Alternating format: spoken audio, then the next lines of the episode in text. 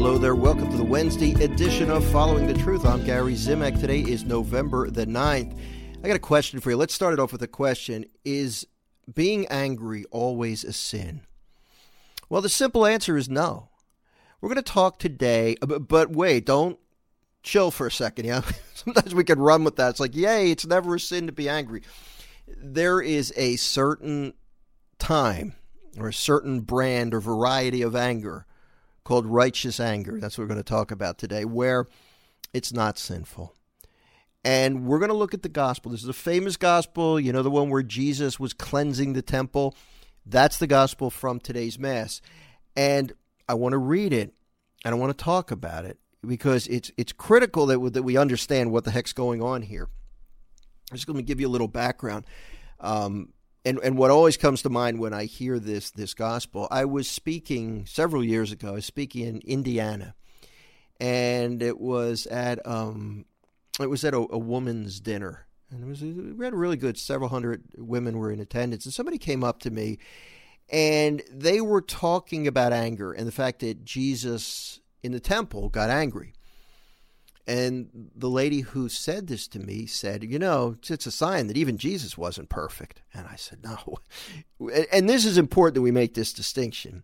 Yes, Jesus expressed what is called righteous anger, but Jesus was perfect.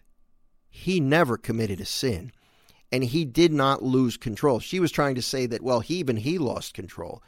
Jesus never lost control. But let's look at it and, and try to make the case for that because it's a confusing gospel. It is from John chapter 2, verses 13 through 22. Since the Passover of the Jews was near, Jesus went up to Jerusalem. He found in the temple area those who sold oxen, sheep, and doves, as well as the money changers seated there.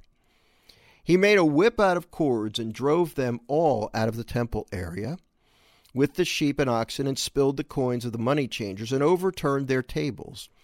And to those who sold doves, he said, Take these out of here and stop making my father's house a marketplace.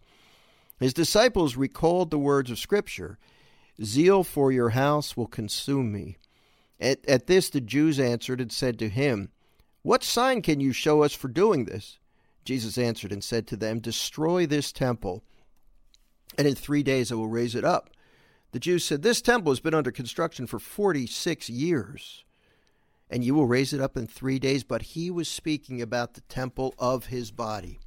Therefore, when he was raised from the dead, the disciples remembered that he had said this, and they came to believe the scripture and the word Jesus had spoken. Now, we got a lot here. I mean, there, certainly I don't have enough time to really dig into this, and I, I, for the purposes of what I, the point I want to make, I don't really need to.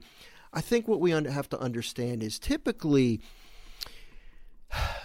anger can lead us to sin, right? I mean, it can lead us to hate people, it can lead us to violence, it can lead us to do things that we shouldn't do. It's pretty apparent that Jesus was trying to make a point. And he had a reason for his anger.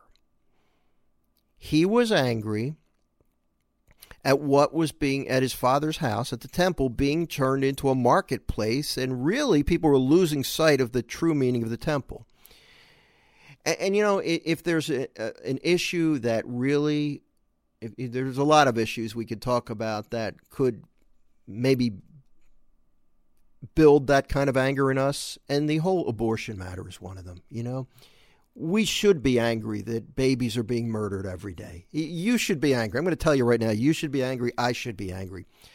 But that anger shouldn't lead to hating those who believe in abortion or maybe who are having abortions. That anger should lead to doing what we can to stop the slaughter, to give these some of these mothers hope, you know, to do what we can for people who think they have no choice, or for people who don't understand. So it's a combination of prayer, education, and help, charity.